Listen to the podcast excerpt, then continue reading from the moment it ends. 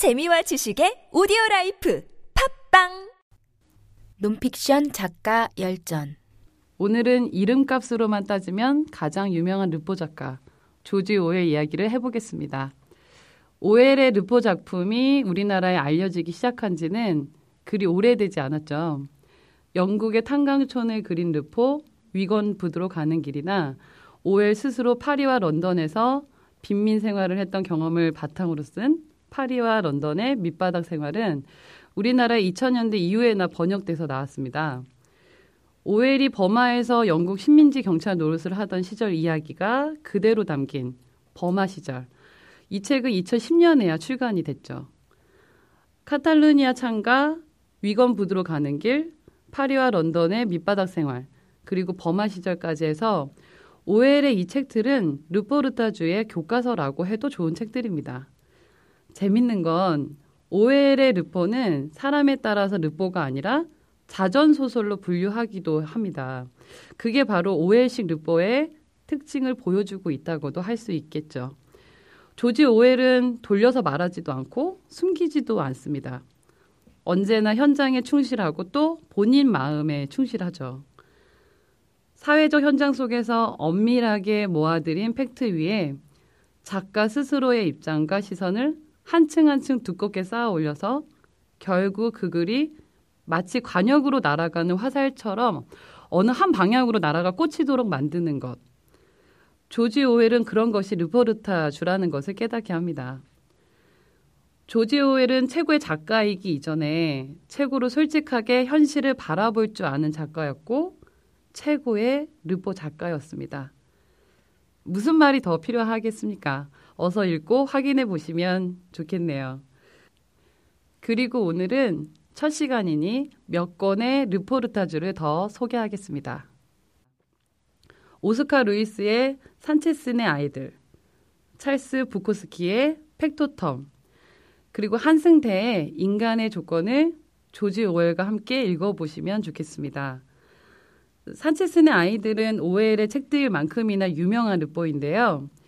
멕시코 빈민들에 대한 굉장히 세밀하고도 내밀한 기록물입니다. 그리고 팩토텀은 술주정뱅이 떠돌이 도시 노동자의 이야기를 다룬 소설인데요. 오웰의 르포와는 시선이 어떻게 다른지 비교하면서 읽으시면 좋을 것 같습니다. 인간의 조건은 한국판 파리와 런던의 밑바닥 생활이라고 해도 좋을 책입니다. 논픽션 작가 열전 다음 시간에 뵙겠습니다. 물 꺼도옵니다 불을 꺼도우한 레디오 한라TV 팟캐스트 네, 지금까지 김종철 선생님을 통해서 어, 조선일보의 역사를 어, 조선일보 대부라는 책을 통해서 대부 총 이제 다섯 권인데 1권과 2권 그 군사 쿠데타가 시작하는 부분까지 좀 얘기를 했고요. 어, 그 이후 쭉 이어지는 3권, 4권, 5권 그 내용들이 있는데 어, 여러분이 좀 관심을 갖고 어, 구매를 하시거나 안중근 기념 사업회를 찾으시면 예, 예. 10권에 보급한 10만 원으로. 예, 그렇게 좀 살펴보시는 걸로 하고 전체 이제 마무리하는 얘기들 어, 좀 하려고 그러는데요. 어, 조선일보 대부 머리말에서 이렇게 좀 쓰여져 있어요. 조선일보는 사회적 공기가 아니라 특정 가문이 지배하는 사유물이라고 이제 표현을 좀 하셨는데요. 언론이 그 특정인 혹은 특정 가문의 소유물이 되는 순간 언론으로서 가치가 있는지 좀 의문이 들어요. 그래서 그동안 음, 언론인으로서 좀 평생을 좀 살아오신 김종철 선생님께서는 언론을 무엇이라고 생각하시는지 그리고 조선일보를 또 어떻게 어, 생각하시는지 좀 평가 좀 해주세요. 네, 뭐 조선일보뿐 아니라 여러 언론이 전통적으로 이제 사회적 공기라고 주장하죠. 네. 요즘 뭐 문제가 돼 있는 MBC 뭐 이런 쪽도 공영방송이라는 말을 즐겨 쓰고 KBS는 국민의 방송 이런 말을 쓰는데 과연 그 매체가 누구를 위해서 어떤 일을 하는가 하는 측면에서 봐야 되거든요. 예, 예. 아까 이제 일부에서 얘기했듯이 조선일보는 창간 이래 94년 동안 물론 그동안에 폐간된 기간 5년을 빼면 89년 동안 일제 강점기에는 물론 일제를 비판하거나 문화운동을 하거나 이런 또 신간의 운동을 주도하거나 전조선 기자대회를 열거나 또는 그 혁신적인 기자들이 상당히 진보적인 논설이나 기사를 쓴 짧은 기간이 있었는데 그걸 전체적으로 보면 민족의 차원에서 볼 때는 예. 민족의 독립이나 해방을 지원하거나 거기에 앞장서는 적은 없었다는 것이죠. 음. 그리고 민중의 차원에서 보더라도 일제 강점기는 물론이고 그 이후에 그 생산의 주체인 노동자나 농민의 예. 입장에서 또는 그들의 아픔을 대변하거나 예.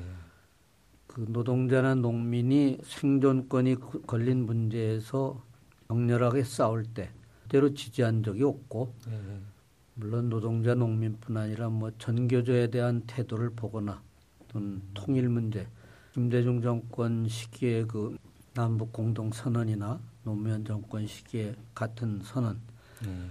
때는 정말 남북이 화해하고 경제 협력도 할 수 있는 좋은 시기였는데 그런 것을 바탕부터 부정하고 그건 뭐 이 책에도 다 기록이, 기록이 나와 있죠. 예. 그런 노선이라든지 과연 또 민주화를 위해서 조선일보가 한 일이 무엇인가 잘 알려져 있다시피 김대중 1992년에 김대중 김영삼 두 후보가 경쟁할 때 지금 청와대 비서실장으로 있는 김기춘이라는 사람이 부산에서 그 기관장들을 모아놓고 초원복집. 사건을 네. 일으켰을 때 그건 엄청난 사건인데도 조선일보는 그 사건이 말하자면 부정이라는 데 초점을 맞추지 않고 음.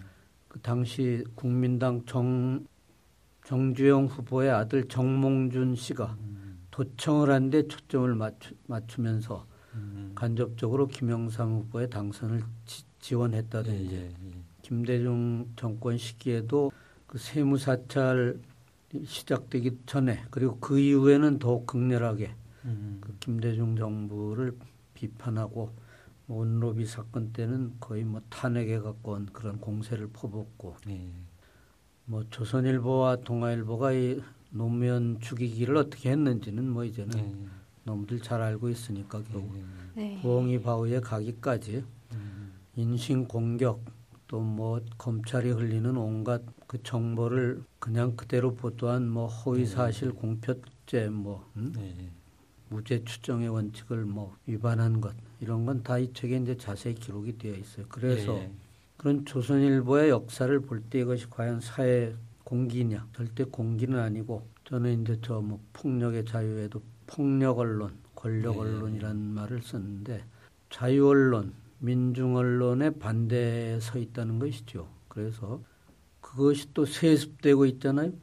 뭐 흔히 남한사에서는 북한 정권의 세습을 예. 비판하는데 예. 물론 그 나름으로 비판받을 여지가 있다고 보지만 조선일보는 그 벼락부자 된 방모 씨가 인수한 뒤에 이제 친아들이 없어서 또 양자를 드리고 또 양자의 아들들까지 3대 세습을 하고 있고 음. 동아일보는 실질적 사주 인천 김성수가 국민신문을 오랜 기간에 걸쳐 자기 가문의 사유물로 만들고 예. 이래서 그 아들 김상만 또그 아들 김병관 또 그 아들 김재호까지 4대 세습을 하면서 사대네요. 이게 도대체 말이 민족주의지 뭐 가문지. 같은데요. 순간 가족지. 사설에 보면 뭐 민 민족의 뭐 대변집을 뭐 펴방하느라 뭐 민주화를 어쩌고 이런 게 있는데 지금 동아일보와 저 채널 A가 하고 있는 행태라는 건 정말 저건 사회적 흉기이지 도저히 공기라고 볼 수 없고 예. 사실에 근거하지도 않은 사, 사실들을 가, 이런 기사나 논평 그 전부 그 보수 수구적인 사람들을 뭐 앵커니 이렇게 동원해 가지고 정말 이 뭔가 깨닫지 못한 국민들을 더욱 그 역사의 진실을 보지 못하게 하고 지금 정권의 뭐 잘못이나 무능 이런 것을 다 덮어주면서 세뇌시키는 이런 언론은 언론이라고 말할 수 없지요. 그래서 다행히 지금 뉴스타파 같은 참 좋은 매체가 생겼죠. 예. 이제 저희 동아트위도 뉴스타파가 뭐 생기자마자 이제 그 언론 노조 음. 사무실에 뭐 창문 그 이제 2012년 대선 전에 책상 하나 놓고 시작됐는데 지금은 여기 이제 마포 광청역 앞에 참 스튜디오 버젓하고 예. 여기 시사통도 무려- 그렇고요. 음, 그리고 대한 언론으로 또 칼라 TV도 있습니다. 칼라. TV 뭐 그래요 국민 TV도 있고 예, 예, 예. 시사 뭐 잡지는 시사인도 있고 예, 예. 그래서 그 뉴스타파를 보면 3만 5천 명이 다달이 만 원꼴로 내거든요. 예, 예, 예. 그것은 완전히 권력과 자본으로부터 독립된 매체이기 때문에 음, 뭐 광고 탄압을 받을 소지도 없고 소신껏 무슨 기사를 쓰다가 탄압을 받을 수 있을지 모르지만 가장 이상적인 매체가 나타난 것 같고 예, 예. 뭐 국민 TV나 미디어 오늘이나 뭐 여기 뭐라 그랬어요? 시사통 여기 시사통. 녹음실 시사통이고요. 네. 저희 방송을 하는 저희는 이제 칼라 TV. 칼라 TV도 다 그렇게 진정한 사회적 공기를 바라고 제가 이제 여기서 그 위키릭스 얘기를 한 거는 단순히 폭로 위주의 어떤 언론 활동을 하려는 것보다 예. 진실을 알았을 때 음, 진실을 보도하려고 노력하고 싸우는 게 사회적 공기이지 예, 예. 이렇게 우리나라의 뭐 조중동이나 이 일부 종편처럼 권력을 감싸고 아부하고 이런 것이 사회적 공기가 될 수 없다는 거죠. 우리나라도 지금 희망이 있는데 칼라 테레비 뭐 다 좀 잘 하셔가지고 네. 좀 다달이 응?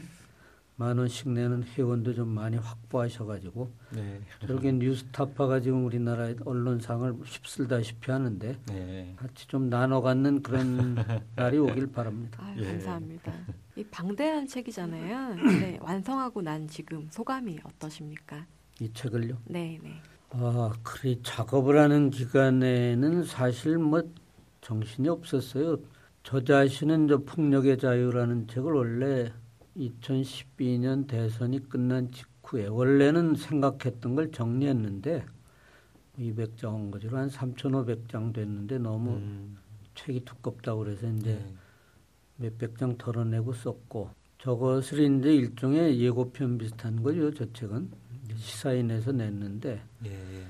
그래서 이 조선 동화 대부를 이제 네 명이 하면서 예, 예. 모니터 앞에서 이제 뭐 어떤 날은 일요일도 없이 최소한 하루에 한 일곱 여덟 시간 작업을 네. 하고 어유, 정말 그 부끄럽네요.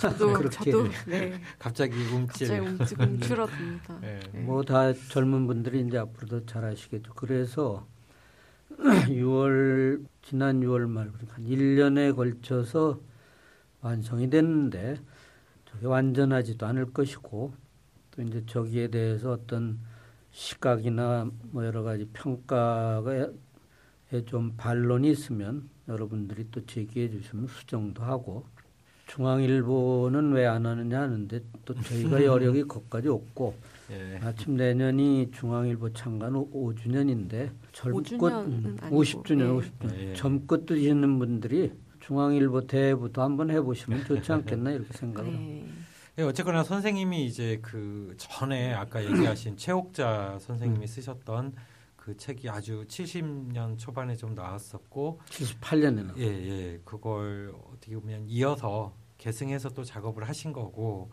또 미래에 또 저희들이 또 이제 그런 작업들을 해나가야 될 것 같아요. 예. 네 그렇게 하시길 바랍니다.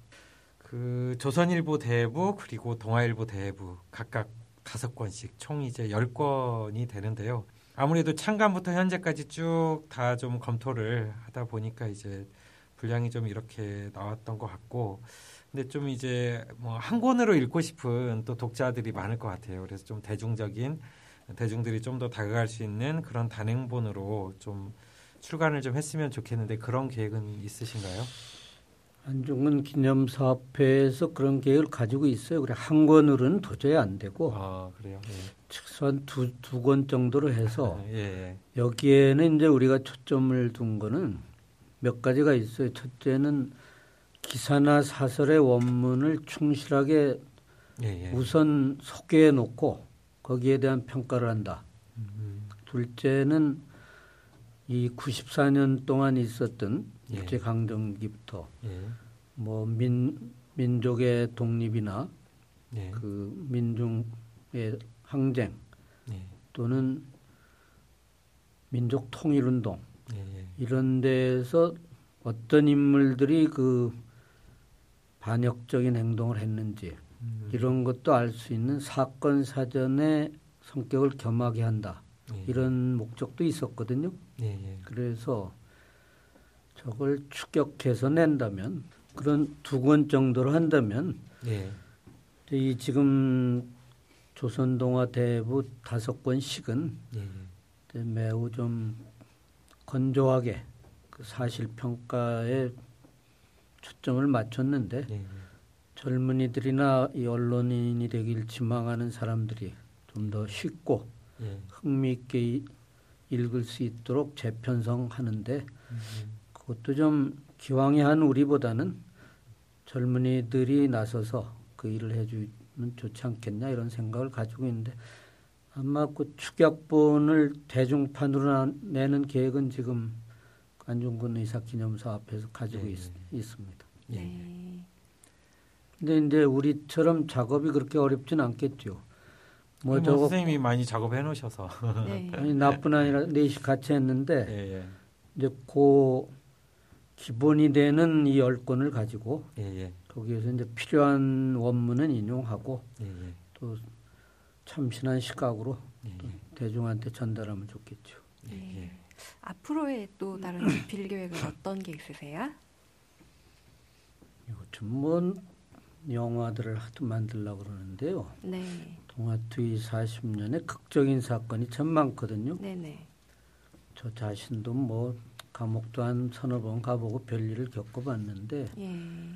동아투의 이 나이 든 동지들이 또 그런 걸 어떻게 뭐 영화나 뮤지컬을 하자고 그러는데 아. 뮤지컬은 우린 감각이 없고 소설 같은 걸 한번 써가지고 그걸 대본으로 뭐 독립영화를 한번 만들 수 있을지 지금 네. 생각 중입니다. 그 선생님 혹시 추가로 우리 청취자들에게 뭐 더 하고 싶은 얘기 있으면 한 말씀 남겨주세요. 근데 이렇게 정말 저희가 1960년대 후반부터 이제 언론 생활을 시작한 이래 예. 여건이 그때는 참 원시적이었거든요. 음. 신문사에서도 이제 편집부에서 기사를 내려보내면 공장에서 음. 문성공들이 활자를 뽑아서 정판을 해서 물대장을 찍는데 요새는 컴퓨터 모니터 앞에 앉으면 그냥 기사가 가서 올라가잖아요. 예. 그리고 뭐 통신수단 우리 때는 집에 전화가 없어서 그리고 밖에서도 전화로 기사를 부를 때는 고함을 쳤어야 되는데 요새는 뭐 앉아서 기자회견장에서 보내도 되니까 네, 노트북으로 바로 거기서 작성해서 보내더라고요. 그리고 SNS가 발달하고 인터넷이 국제화 되고 예. 지금 일각에서는 조중동이나 종편이 지배하는 듯이 보이는 우리나라의 미디어 여건이 나쁘다고 그러는데 그렇지 않은 면도 있다고 봐요. SNS가 발달하고 뭐 트위터, 페이스북, 예. 예. 뭐 카톡 이런 것 때문에 음. 권력이나 저 수구 보수 언론이 감추려고 하는 진실이 그렇게 쉽게 가려지지 않거든요. 이번 세월호 참사에서도 다 그게 드러났고 예. 예. 네. 최근에 뭐 청와대 뭐, 뭐 대통령이라는 사람은 국기문란이라는데 내가 보기엔 그 국, 국정문란 사건인데 예. 뭐 이런 십상시 뭐 이런 것도 이제 도저히 감출 수 없이 진실이 드러나고 있는데 음. 이런 시대일수록 아까 말한 뉴스타파나 여기 칼라 TV 이런 쪽이 그 조중동이나 이 종편에 세뇌된 이런 언론 소비자들한테 좀 더 적극적으로 다가가야 되지 않냐. 예. 예. 네. 광고에 의존하기도 어려우니까 예. 그렇게 정기적인 회원을 모집해서 예. 너무 욕심을 내지 말고 뭐 천명에서 만 명 이런 식으로 확보하면 뭐 뉴스타파 국민 TV 예. 뭐또 시사인 이런 전례도 있고 또 한겨레 신문 창간도 우리가 처음에 시작했지만 네. 국민 신문 주주를 모으던 그런 교훈도 있고 네. 네. 가능하면 좀 길고 넓게 보면 네. 이렇게 조그만 스튜디오에서 녹음하던 매체들이 또 네. 많은 대중의 사랑을 받는 데까지 가지 않을까 그렇게 생각을 예, 그 칼라 TV 후원회원 1000명에서 만 명까지 그 목표를 좀 전달을 하겠습니다. 네. 그렇게 빠른 시일 안에 되길 바랍니다. 예, 예, 네. 예. 어, 시인 김수영은 1960년에 김일성 만세라는 시를 썼는데요. 어, 언론을 통해서 아마 이 시를 좀 읽으신 분들이 있을 것 같습니다. 시인이 죽은 뒤 2008년에 발표된 시입니다. 어, 이 시에는 김수영 시인이 언론 자유의 바람을 어, 담은 그런 이제 메시지가 들어 있고요. 그 시를 쓴 지가 언 50년이 넘었습니다. 또 1974년에 자유언론 실천을 선언한 동아일보 해직 기자들은 아직도 복귀하지 못한 지 이제 내년이면 40년이 됩니다. 지난 11월 27일 YTN에 노종면 등 언론인들의 해고가 정당하다는 대법원 판결이 있었는데요.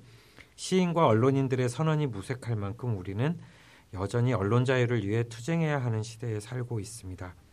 오늘 김종철 선생님이 들려주신 이야기들이 어, 어, 저희들에게 한편 힘이 되고 되면서도 또 한편 씁쓸하게 느껴지는데요. 여러분 어떻게 들으셨는지 궁금합니다.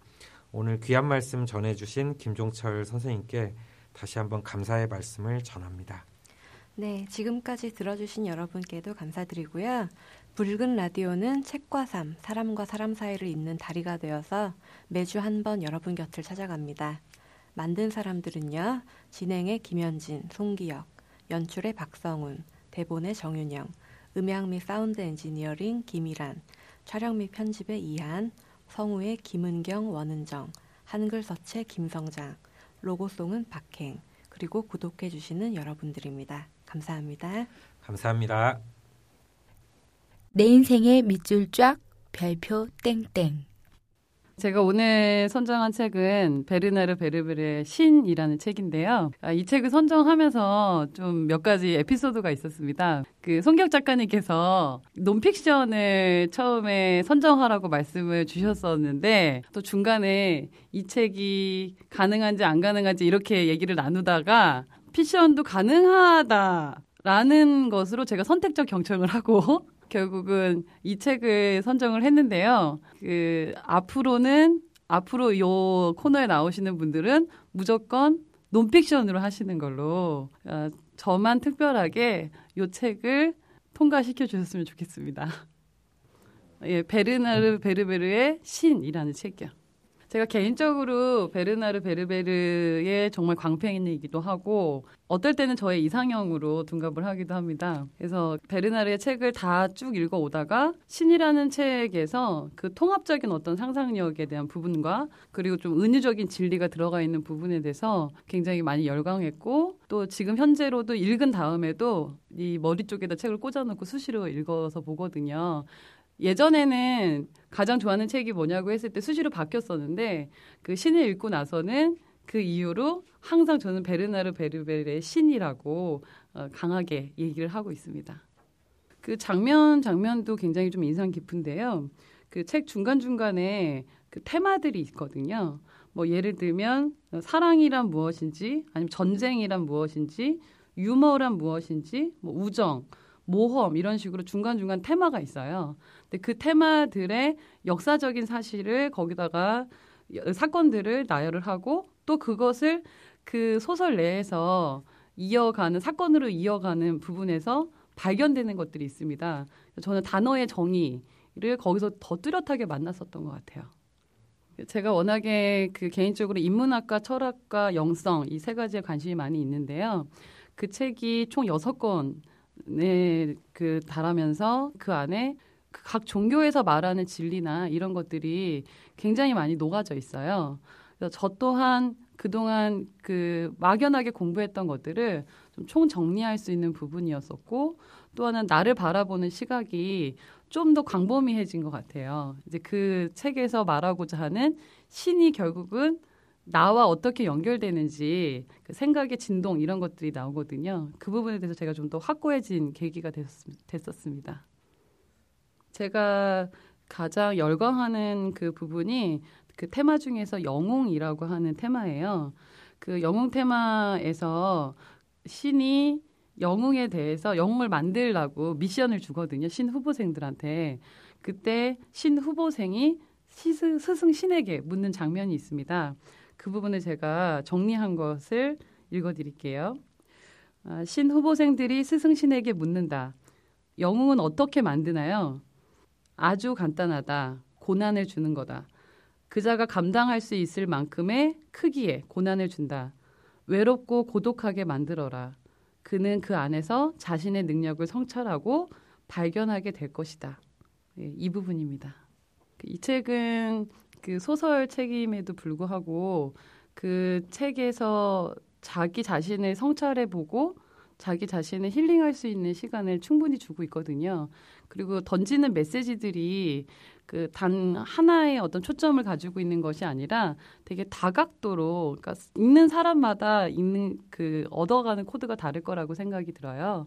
그리고 여섯 권의 전 권을 읽어도 좋지만 한 부분에 한 권만 읽어도 그 여러 가지 얻어지는 자기한테 던지는 메시지가 있지 않을까라는 생각이 들어서 이 책을 저는 꼭 추천하고 싶습니다. 저는 이번에 이제 그 이걸 준비하면서 논픽션에 그동안 참 관심을 많이 두고 있지 못했구나라는 생각이 들었고요. 분명히 그 사실들이 주는 자극이 있는데 그것에 대해서 스스로 많이 외면하고 있지 않았나라는 생각이 들어요. 그래서 논픽션에 대해서 저도 앞으로 좀 많이 접하고 싶은 생각이 들었고 어, 여러분들도 같이 많이 접하셨으면 좋겠다라는 생각을 합니다. 고맙습니다. 물 꺼도미란 불을 꺼도우한 레디오 클럽 팝캐